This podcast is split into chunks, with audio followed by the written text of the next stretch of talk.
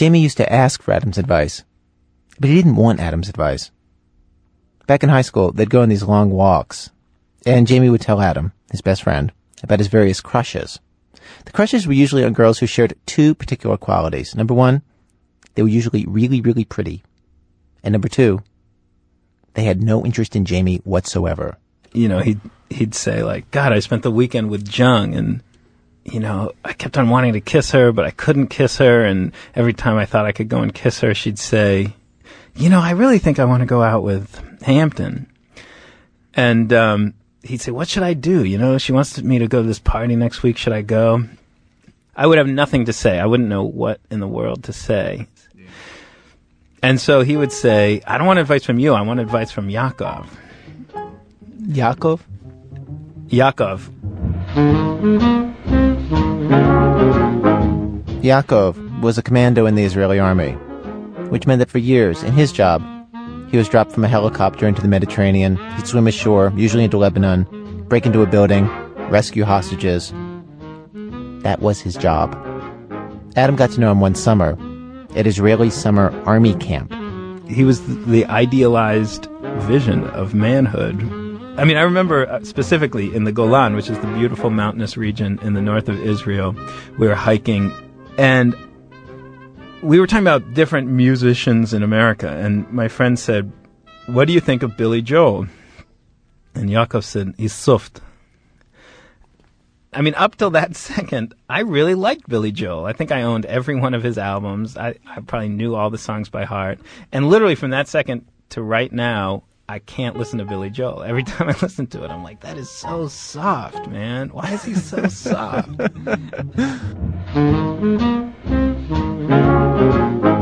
so, anyway, so Jamie would ask me um, advice as Yaakov, and and it would be a switch this fast. I mean, he'd say, "What should I do?" And I'd be like, "I don't know, man." I mean, and then he'd say, "Well, I want to hear from Yaakov," and right away I would just say, "Listen, John wants a man, and you're playing like a child. So until you show her a man, how will she want you?"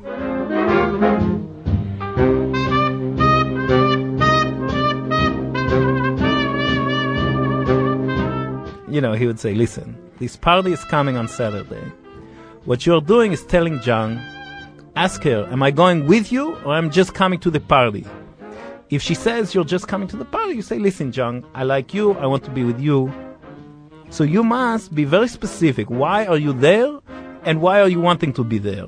And uh, then it's very simple. It's a transaction. Just a man, a woman, what you want, what she wants, end of story.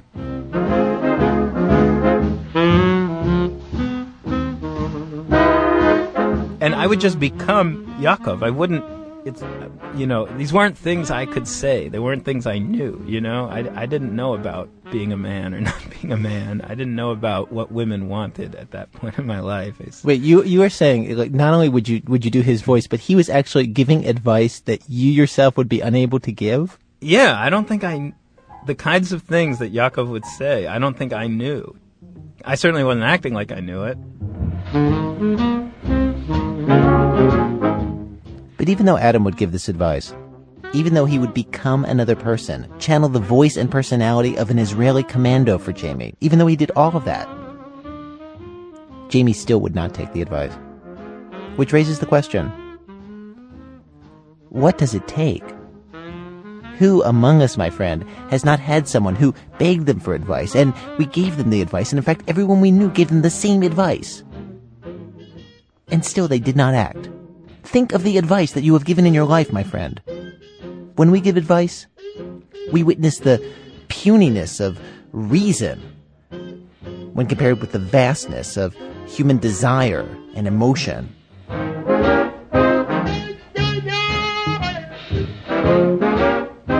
Well, from WBEZ Chicago and Public Radio International, it's This American Life, I'm Glass. Today's program, most of it was recorded in front of live audiences in Seattle, Washington, and Aspen, Colorado. Thanks to public radio station KUOW in Seattle and to HBO's U.S. Comedy Arts Festival in Aspen. Today on our program, advice, stories of people trying to give each other advice, and why advice is so rarely taken. Act 1, Sleepless in Seattle, Writer Sarah Vowell breaks a number of deeply held personal beliefs and does something she generally tries to avoid. She asks other people for advice, in this case about insomnia. Act 2 Advise and consent, some thoughts on why people hardly ever take each other's advice. And Seattle's own Dan Savage has advice for everyone that may save lives. We hope it does. Act 3 Guided meditation. Cheryl Trick helps us all unlock the sap that is contained in our inner tree. Also, throughout this hour, music from the Black Cat Orchestra, who are with us on stage in Seattle. Stay with us.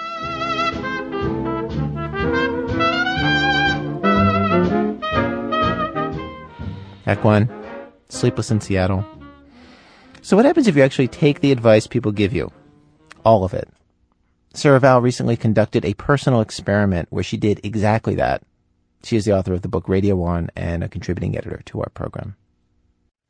I'm holding a baby picture in my hand, the portrait kind from Sears.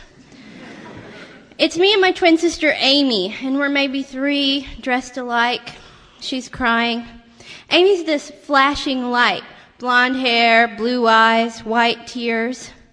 And I have, I have one distinguishing characteristic that makes me different from any baby in any picture I've ever seen dark circles under my eyes. As if I was holding down the swing shift at the tire factory, in addition to my official duties as a baby. My mother says that when I was small, she'd wake up in the middle of the night and find me calmly playing with my toys. Once, when I was 18 months old, she got up to check on me and panicked when she saw the front door swinging open. She found me outside, crawling around the pasture, giggling. I continued to sneak out as a sleepless teenager. Most nights I'd go for a walk around 3 a.m which was lovely and starlit and safe in Bozeman, Montana. Now I live in Chicago, a city which proudly just edged out New York's murder rate. Don't call us the second city. So the 3 a.m. joy walks aren't an option anymore. Not that I mind being up at all hours, it's the exhaustion that gets to me. And so recently I decided enough. I'm not the advice seeking, therapy going, professional help getting kind, working under the theory that I know my problems and I'm unwilling to change. but to overthrow insomnia, I'd break my personal declarations of independence and ask for help. I'd give it five days, I thought, a work week. I'm can do when a job's involved. Day one, mom. The last time I took advice from my mother, I was in high school. She forced me to take a typing class, arguing it might come in handy in later life, and I've never quite forgiven her for being right. but she's a bit of an insomniac herself. I called her up and asked for suggestions on how to handle it. As I have gotten older, I've learned to drink my herbal tea. So far, so good. Herbal tea, sensible, basic, the boiling of water. Maybe this advice thing isn't as scary as I thought, but mom's just getting warmed up. First of all, first of all, do some real uh, serious soul searching. Oh, God. I have a policy about that word soul. It is strictly prohibited except in cases of conversations having to do with okra recipes and Marvin Gaye. My mom doesn't observe these simple common sense restrictions. You're supposed to get rid of anything that might be bothering you. Um, I'm talking about things that you need to let go of. Oh. Um, things that in the past that that maybe have upset you or hurt you that you're still hanging on to. Mm. You, you know what I'm saying? Uh. No, are you being like, you mean in the new agey sense, like uh, emotional problems? No, Sarah, I don't think you have an emotional problem. Translation Yes, Sarah, I do think you have an emotional problem. Now, normally, any soul searching on my part is purely accidental. and it's always brought on by a liquid other than herbal tea. So I brew some chamomile, telling myself that in the right light it looks a lot like scotch. I sip three cups and search my soul for deep thoughts. I got nothing. So I try something else. I put on a Billie Holiday song called Why Was I Born? Two minutes and 48 seconds later, I realize that perhaps I'm confusing introspection with depression. Soul searching. How do you even know if you're doing it right? I mean, how searched is searched? I try another approach. John Ehrlichman's obituary was just in the paper, and I decided to take a personal inventory by comparing my soul with his. Guess what? I come out on top.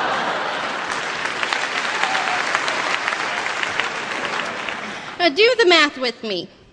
The occasional late payment on my college loans. Watergate.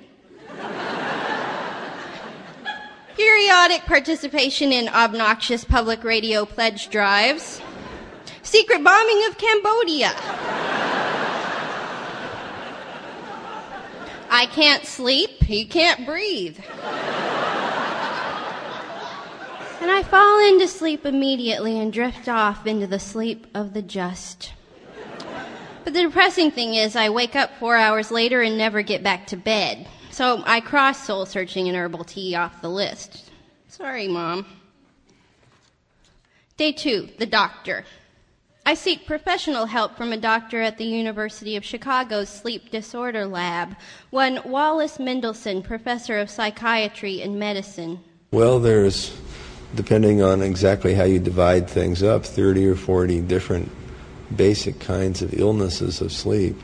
Among the many causes of insomnia is a condition that's sometimes called uh, psychophysiological or conditioned insomnia. I don't know if he's a good doctor, but I can tell you this. If his patients want him to help them get to sleep, all they have to do is sit him down with a tape recorder and ask him to say a few words about his job. Anyway, though he refuses to give me any personal advice, arguing that I'm not his patient, I do manage to squeeze a few pointers out of him for someone. Maybe one of those psychophysio whatchamacallits for that particular subgroup of people, one of the things that can be helpful is to try to strip the bed and the bedroom of any associations except for sleeping and, and loving.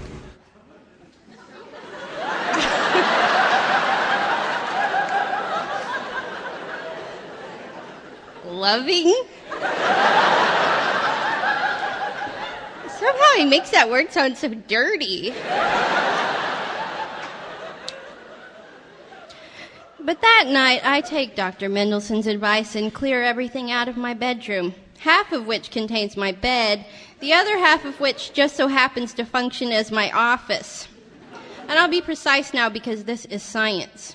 I remove 78 books, stacking them in front of the closet in the other room. I transport 15 pens, a turntable, a transistor radio, a tape recorder, and 23 magazines. I take away dozens of scraps of paper, some of which were handily stored on and in the bed itself. I unplug the computer and the fax machine and lug them out. Clearing away all this dusty stuff takes two Kleenex filled hours. Then I get into bed, in the nude because the stacks of books are blocking the closet where I keep my pajamas. And I think about what a mess the living room is and how I'm going to have to haul all that crap back in here tomorrow. And I never get more than about 30 minutes straight of sleep. Though somewhere in there I managed to have a dream in which my bedroom is empty because I got robbed.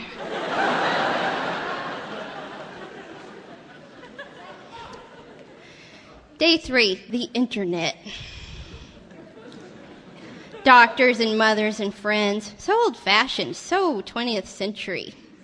If I want an insomnia free future, I must look to the future, to the World Wide Web. It promises so much. I do a search on insomnia. The first thing I find is sponsored by the National Institutes of Health. It posits the three main causes of insomnia are old age, depression, and female gender.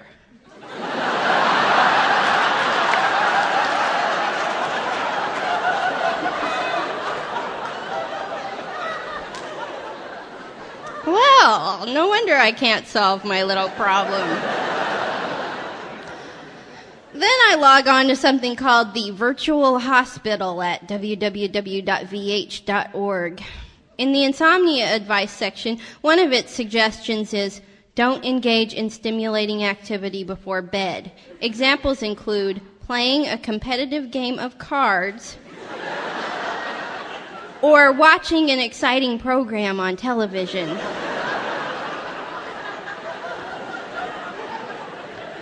I decide to take this advice and avoid exciting programs on television. Which means one thing turn on The Tonight Show. Jay Leno's monologue features innovative humor about airlines and Viagra and Linda Tripp. A hilarious skit called Presidential Jeopardy pits Abe Lincoln and George Washington against President Clinton, who scores big in the Hooters waitresses category. Then one of those animal guys comes out with a tiger. The conversation goes like this Jay Leno, these must be pretty endangered. Animal guy, yeah, they are.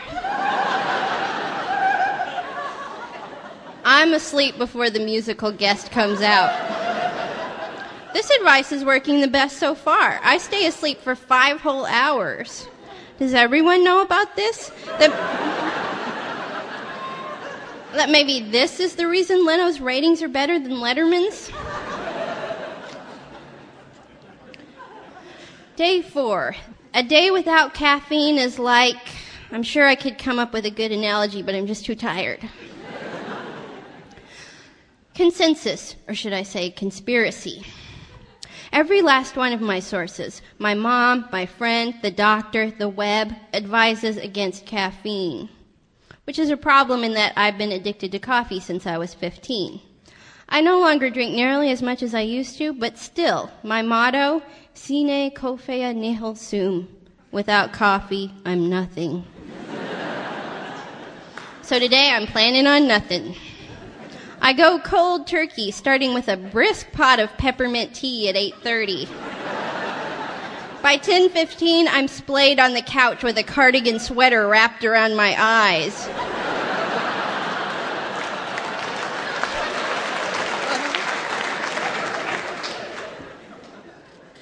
my head throbs, and the phone rings every 15 minutes.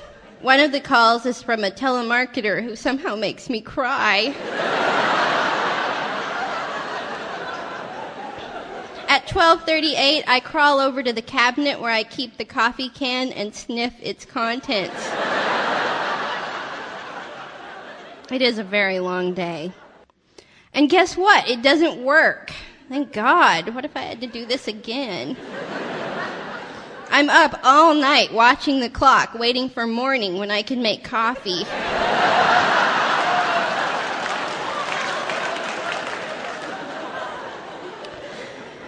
At 5 a.m., I tell myself close enough and suck down six cups before 5:15.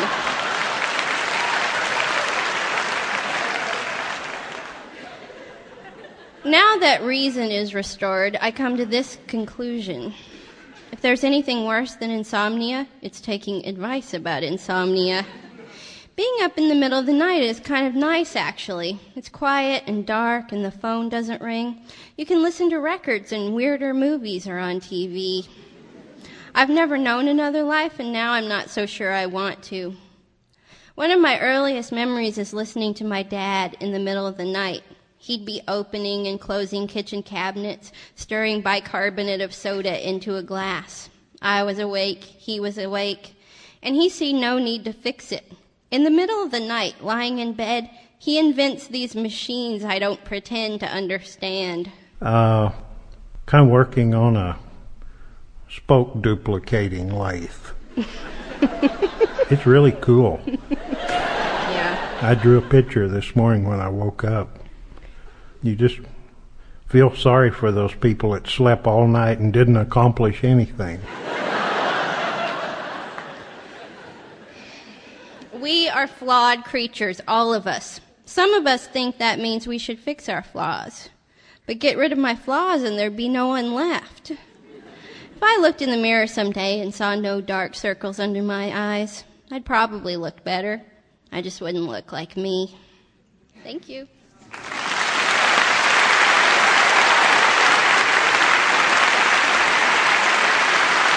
Sarah Vowell.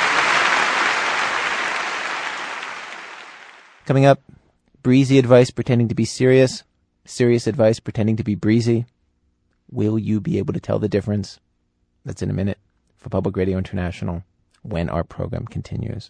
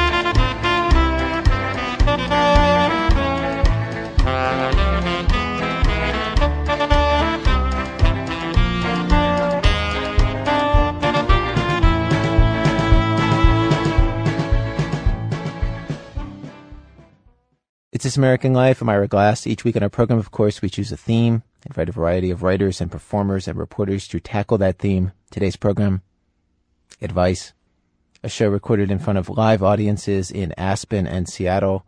We've arrived at Act 2 of our program. Act 2, Advise and Consent. Let's go to the tape. There are the times that people give each other advice, and then there are the times that people actually take advice. And they are very different times. And so, let us now sort out one from the other. Let us create a taxonomy. Let us name the different species of advice so we do not confuse ourselves as we go forward from this day. For help with this, I turn to someone who's an expert on advice, someone who has devoted her entire life to solving other people's problems my mother. That's the cheapest joke I have ever made in public. Suddenly, I'm like Shecky Greene up here my mom is actually a clinical psychologist, publishes original research, is quoted in newspapers and magazines. Until recently, did the advice column for America Online, and she tells this story. Well, I had a patient that um, loved Susan Forward when she was, you know, big on the radio. This is the this is the radio uh, therapist, right? Mm-hmm. And this patient was just was making a mess out of her life, you know, just doing everything that was not in her interest. So I said, well, let's do a role reversal. I'll be you and you be Susan Forward. And so I presented the problem from the patient's point of view. And the patient, as Susan Forward, could tell me exactly what she should be doing. and then the lights go on, and then she says, Well, I know what I should do, but obviously I'm having trouble doing it, which is at the core.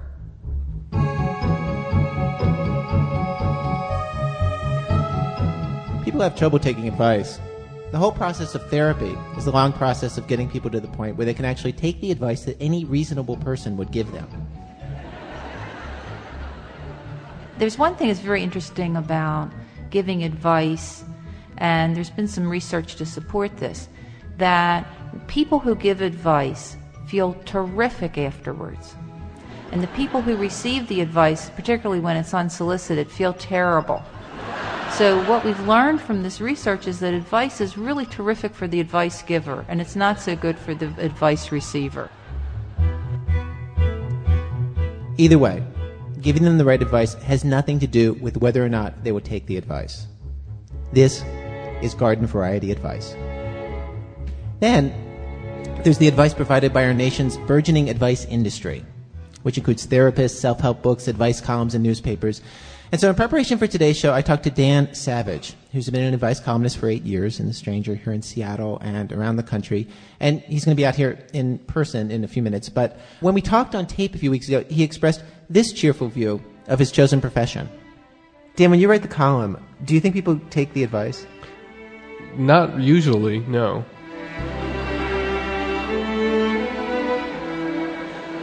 But most of the time, I, I don't think people take advice from anybody. I mean, people seek advice to, to sort of suss out all the possibilities, all their possible uh, choices, and then very often just do what they would have done to begin with without asking anyone for advice. So, no, I think most of the time people don't take my advice. They don't take anyone's advice. Well, if people don't take advice, then why put yourself in a job where you're giving advice for a living? Because it pays well.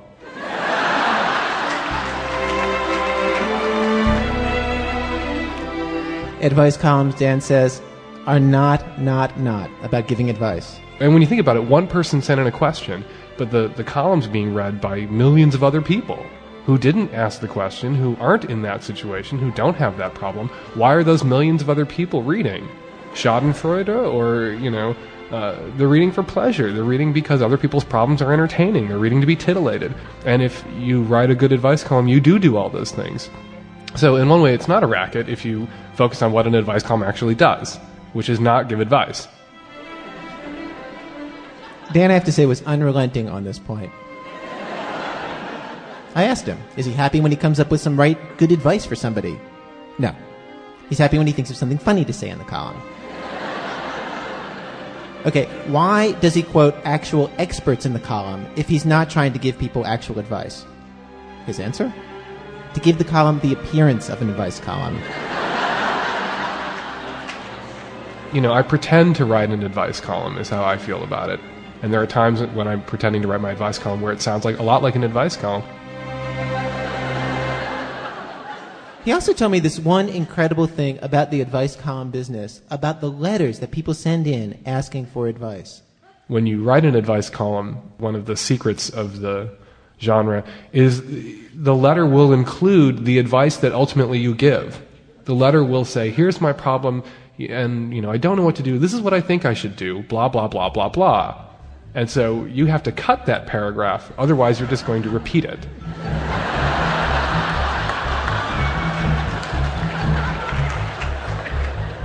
Because very often the person knows exactly what they have to do. They do have to leave their husband, or they do have to turn their kid into the cops, or they do have to you know, get their nipples pierced or whatever. And how often does that happen that they actually include the answer in their letter? Like like 25% of the time.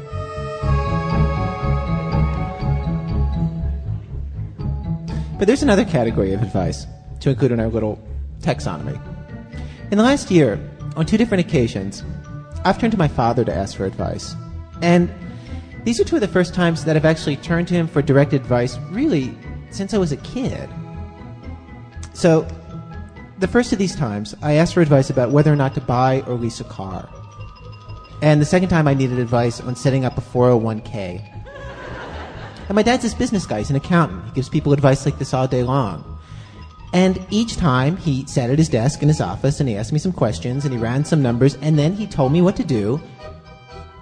And I did it.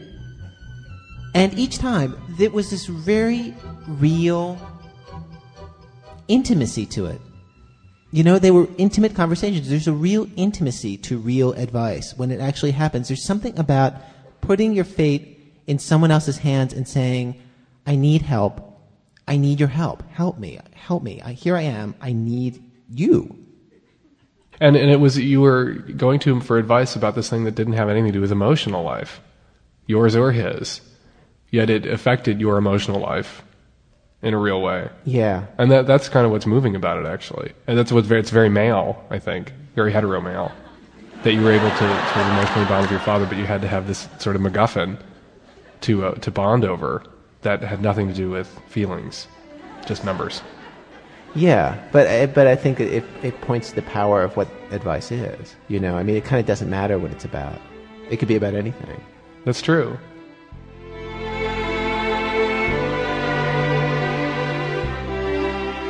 See, but this whole idea of, of, of, the intimacy of giving advice, like in, in a personal setting, you know, that you would actually turn to somebody and say, I don't know what to do, help me out. Um, the intimacy of that is so powerful that, that I feel like, in a way, the difference between that act and what happens in an advice column is the same thing as the difference between, you know, having sex with somebody in private and what happens in like a porno film. I think that's absolutely true.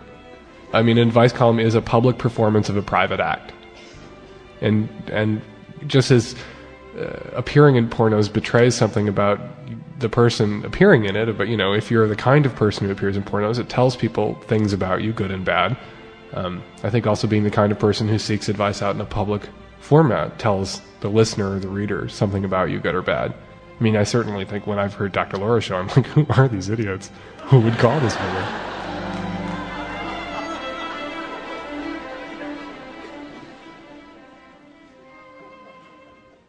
Well, now to give advice to all of us in a public forum, whatever it is that makes us. Author of the advice column Savage Love and the book made for those columns. Please welcome Dan Savage.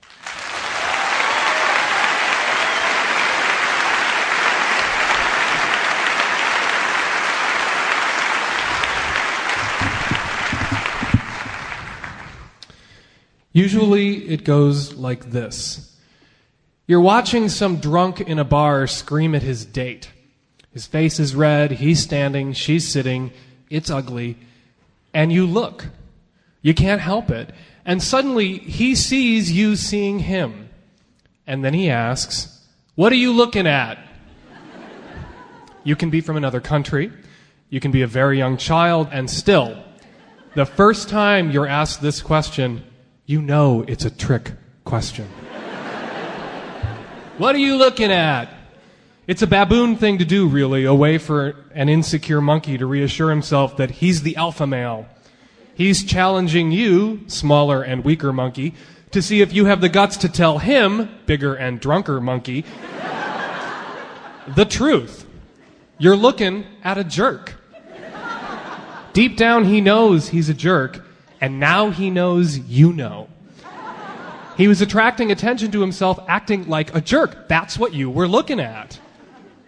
What are you looking at can have an added element of terror at times for gay men, because sometimes we look at guys who aren't acting like baboons. Sometimes we just look. And sometimes a guy who might not want to be looked at will catch us looking. In these circumstances, what are you looking at usually equals, I saw what you were looking at, faggot. Instead of him knowing you know he's a jerk, you know he knows you're a fag. and you blame yourself, of course. Vestigial shame. You got sloppy checking out some straight guy's butt and you got caught. It's not even the looking so much that gives us away, but the nervousness, this fear of getting caught that makes our looks different and distinguishable from the looks that straight men give each other. Of course, not all straight men mind being looked at by gay men. Some find our attentions flattering. Hipsters, porn stars, public radio personalities.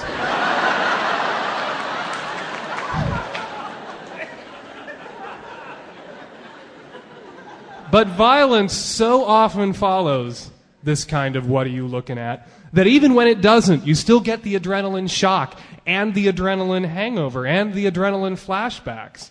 It's like a conditioned response. I expect that Matthew Shepard was asked what he was looking at by the two straight guys that beat him to death. Now, in some places, you can safely assume all the men are gay. Health clubs, Manhattan, IKEA.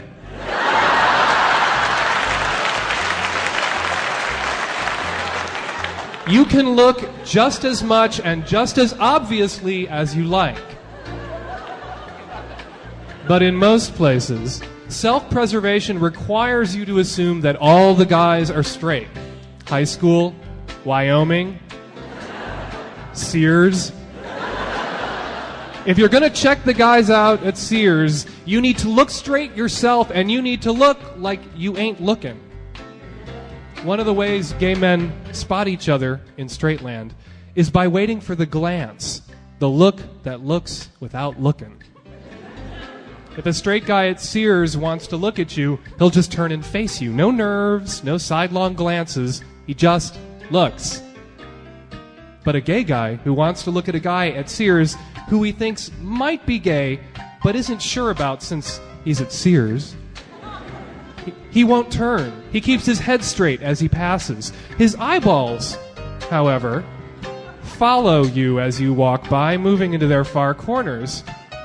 But he doesn't turn his head. If you're gay, you do the same. Your eyeballs follow his, but you keep looking straight ahead as you pass. Actually, this is a complicated dynamic, and I'd like to demonstrate. Can I have a volunteer from the audience? Bring up the lights for a second. This theater seats about 1,600, and according to the actuarial tables for a public radio crowd this size, there should be one straight man.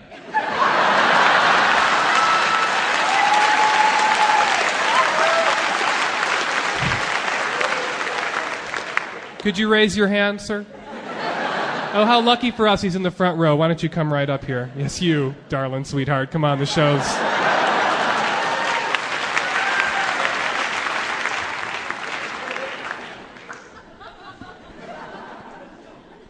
Okay, we're going to do this look, just you and me. It's going to be very special. What's your name? This is Michael. Do you pledge to public radio? I do now. You do now. Can I have your credit card?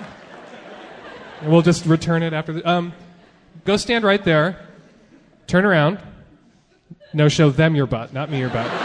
Okay. Straight guys are always so quick to show you their ass. Um, it's the great forbidden straight guy zone that once the opportunity presents itself. Um, don't look at me. We're at Sears. We're going to walk past each other. We're both gay. Just pretend. We're walking past each other. Our eyes meet, right? Our heads don't turn. Our eyes meet. Our eyes meet. Our eyes meet. We get past each other. Our eyes hurt. Eyes straighten. Eyes straighten. And then we turn and look.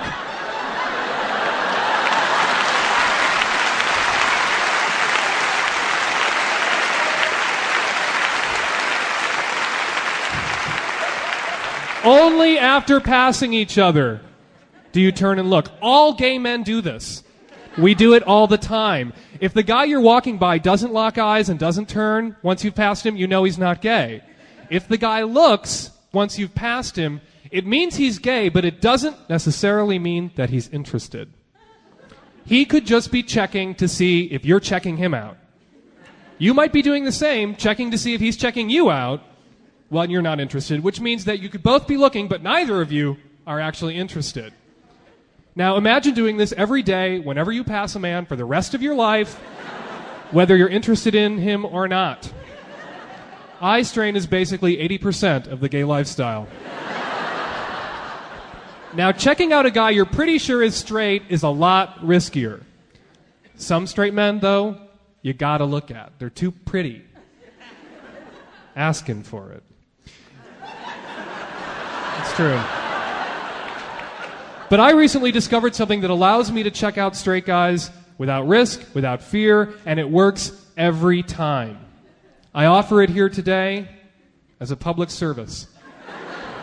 I am an advice columnist, and as my regular readers know, I'm interested in just one thing helping others. and this is advice that could help save lives. Gay men carry this thing wherever you go, and guys will assume you're straight. Always. You could be in a supermarket wearing a dress and clogs, filling your grocery cart with butter flavored Crisco. But if you've got this thing with you, if you've got this thing with you, you are straight. I speak, of course, of the human infant.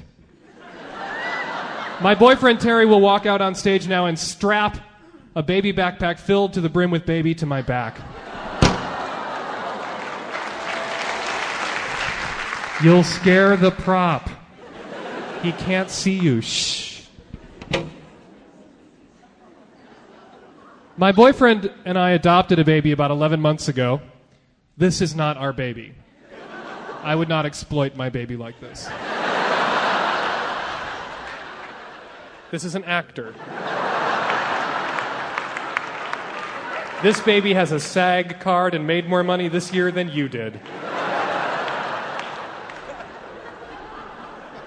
Now, after we adopted the baby, I don't remember when I realized that the baby, in addition to being the best thing that ever happened to us, the apple of our eyes, also functions as a get out of gay bashing free card. But I realized it soon after we brought him home, and I realized it at the supermarket. Picking through the produce with the baby strapped to my back, I paused to check out a guy a little ways down the aisle. He turned, caught me looking, and before I could look away, he smiled.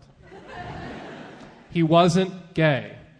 He had a girl hanging on him, there was red meat and beer in his cart. And he didn't give me a nervous glance, he just turned and looked. I didn't know what to make of him. He kept smiling at me. Was he bisexual? Beer, red meat, well dressed? No. Not bisexual. Then it hit me. He assumed I was straight too, and he smiled to be polite. He thought we met in straight land somewhere, at school or at work, and he couldn't remember where he knew me from, but to be on the safe side, and so as not to offend me, he smiled and nodded. Hey, how you doing? he said, instead of what are you looking at? Hey, how you doing is never a trick question. It's straight guy. So many people have this impulse to put their hands over my mouth. I don't understand it. Small children. Hey, how you doing is never a trick question. It's straight guy code for you are one of us. The next time I was at the supermarket with the baby, it happened again. I looked, got caught, got smiled at. Pretty soon, I wasn't sneaking peeks anymore. I was checking out straight guys on the street, in airports, in restaurants. So long as I had the baby on my back, I could look at straight guys as boldly as any straight guy would look at a straight guy. I suffer no more eye strain, and it's all, hey, how you doing? And never, what are you looking at? I mean, admit it. Don't I look straight? Straighter now than when I first walked on stage? I will now put on a pink tutu.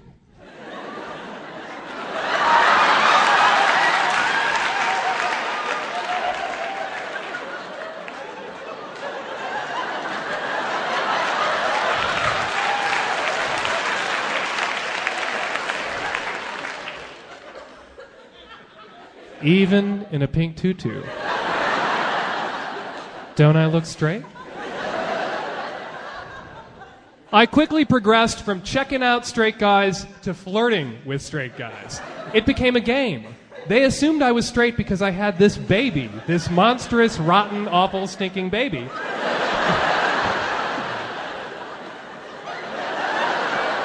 They assumed I was straight because I had this baby with me. Okay, how far could I take this? How gay could I act and still be thought straight? Could I ask him what gymnasium he attended? Yes. Could I compliment his shirt? Yes. Could I work the original cast recording of Stephen Sondheim's A Little Night Music into conversation and still be thought straight? Yes.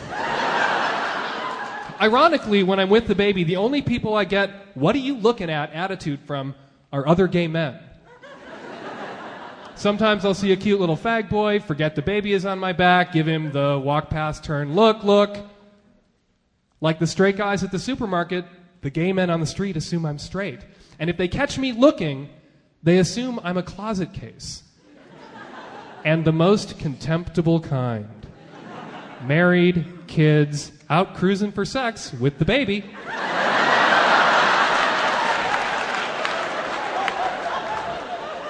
But take my advice, guys. You want to pass? get a baby. It works everywhere.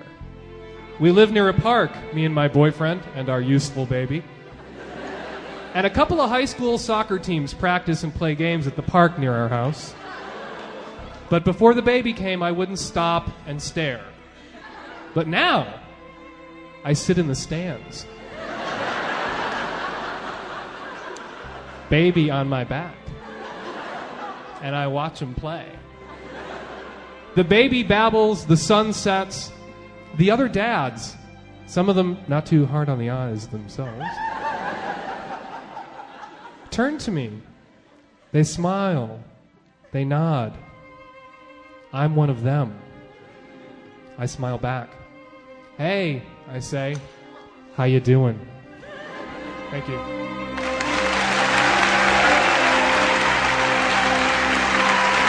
Dan Savage.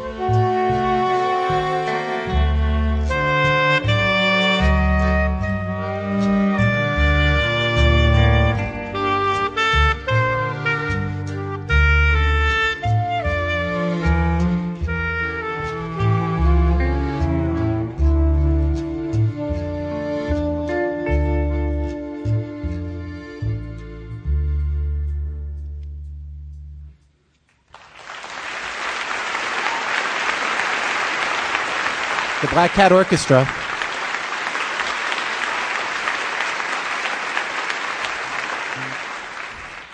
Act three, guided meditation. To send us all out of here with a moment of reflection, a time for us to pause and look inside, think about some of what we've learned. Please welcome writer and performer Cheryl Trigg.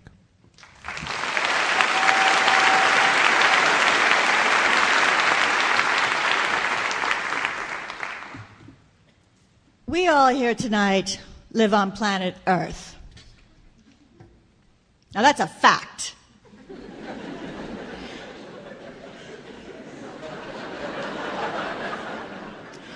and when we move the letter H off the end of that planet Earth and put it back at the top where it belongs, what have we got? Heart. Now let me ask you this. On the solar map, who are Earth's immediate neighbors?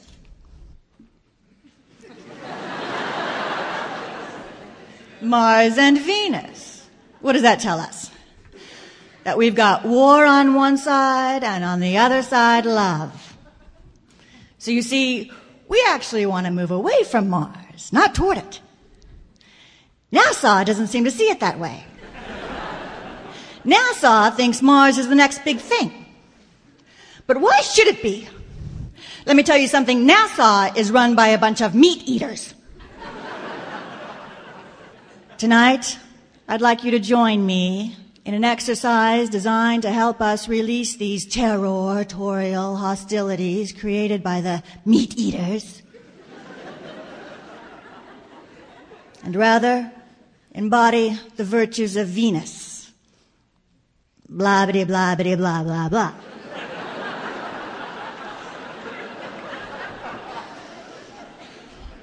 So let's take a deep breath. Fill your lungs. Hold it. And release all the day's negativity. Maybe you couldn't be comped to be here tonight and had to pay full ticket price. Release that resentment. Take another deep breath. Hold it. And release. Maybe you parked illegally outside and, and yours is the fear they will tow. Don't worry. They will. Release that cankerworm of care.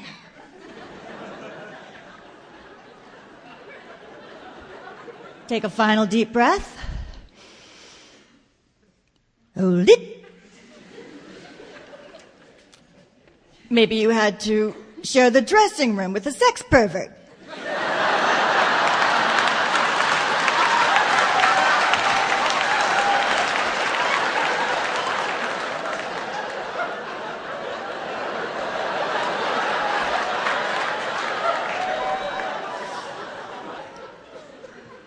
Mirror hog. and release. Now, I'm going to count from 1 to 8,000. And by the time I reach 7,011, you're going to find yourself in a very deep sleep. Are you ready? One. You are relaxing. Two. Becoming more and more relaxed. Three. Terribly, terribly relaxed. Four. So relaxed it's uncanny. Five.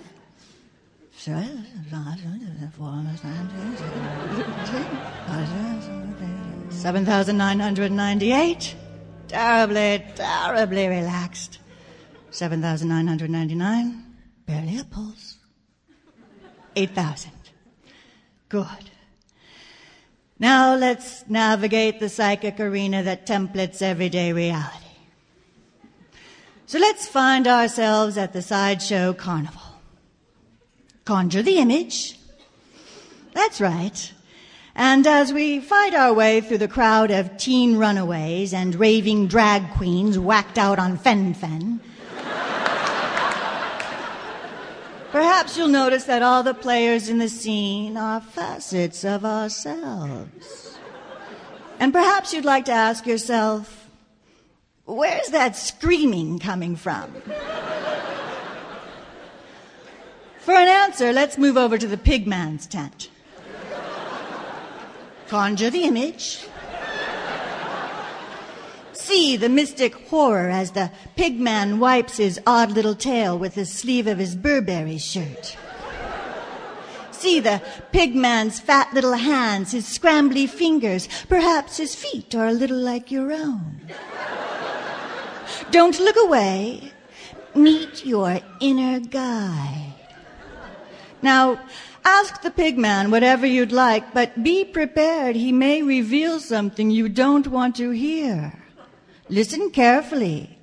Beneath the squealing gibberish, that's right, is a message just for you.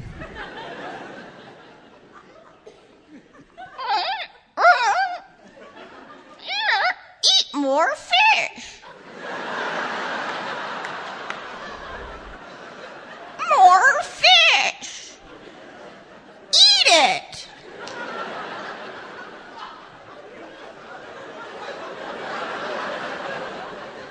As we exit the tent and make our way back to the midway, please stay with the group. Now is not the time to wander off by yourselves. Perhaps you're looking for a private retreat to visit so you can contemplate the possible, if any, meaning of your personal journey. Fine. We'll all go. Find inside a beautiful secret garden. Take a moment to conjure the image. Secret garden. That's right. Lush. Feel free to be as detailed as possible. oh, those hydrangea make me laugh. Who put those there?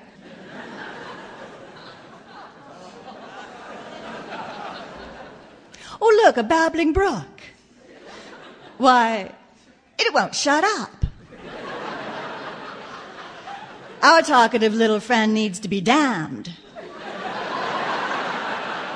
See yourself consulting with your own engineers, drawing up plans for your own inner barrier, your own private Hoover Dam. See your own workers walking the scaffolds high above voluminous vats of wet concrete. Perhaps you'd like to ask yourself, are my workers union?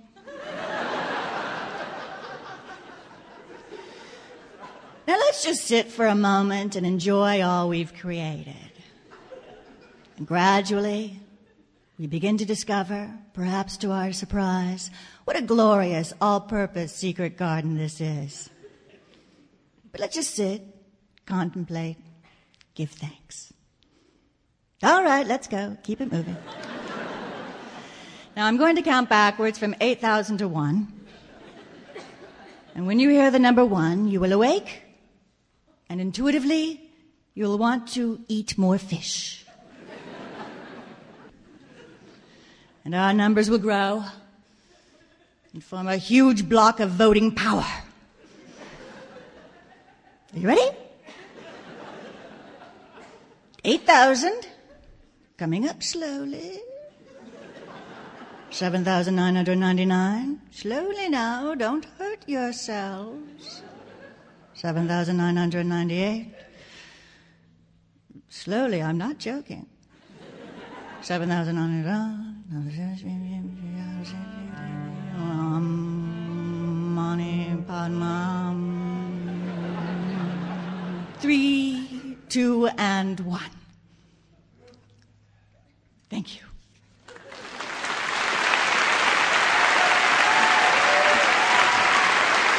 Miss Cheryl Trick.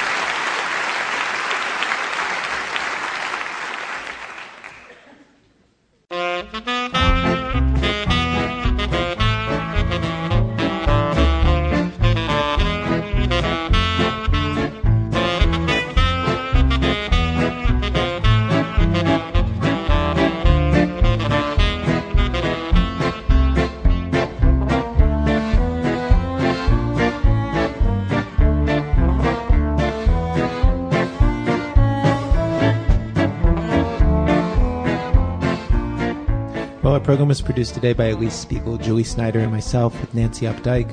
Contributing editors Paul Tough, Jack Hitt, Margy Rochlin, and consigliere Sarah Vowell. Production help from Jorge Just, Todd Bachman, and Sylvia Lemus. Special thanks today to Terry Silver and Ross Reynolds of KUOW. Our stage crew includes David Saxton, Emmett Kaiser, Amy McGill, Jonathan Saltz, and Steve Colt. Our signers, Ann Del Vecchio and Molly McGuire. The Black Cat Orchestra, Don Creevy, Laurie Goldston, Scott Granlund, Kyle Hansen, Russell Meltzer, Matthew Sperry, Joseph Zions.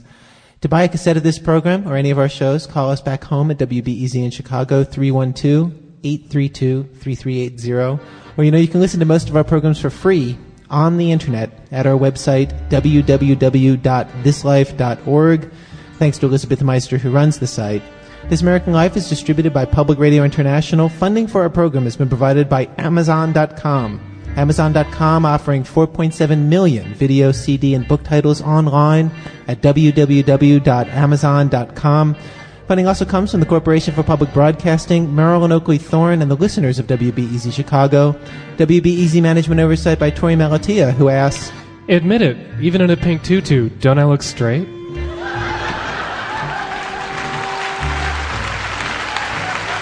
I'm Ira Glass. Back next week with more stories of this American life.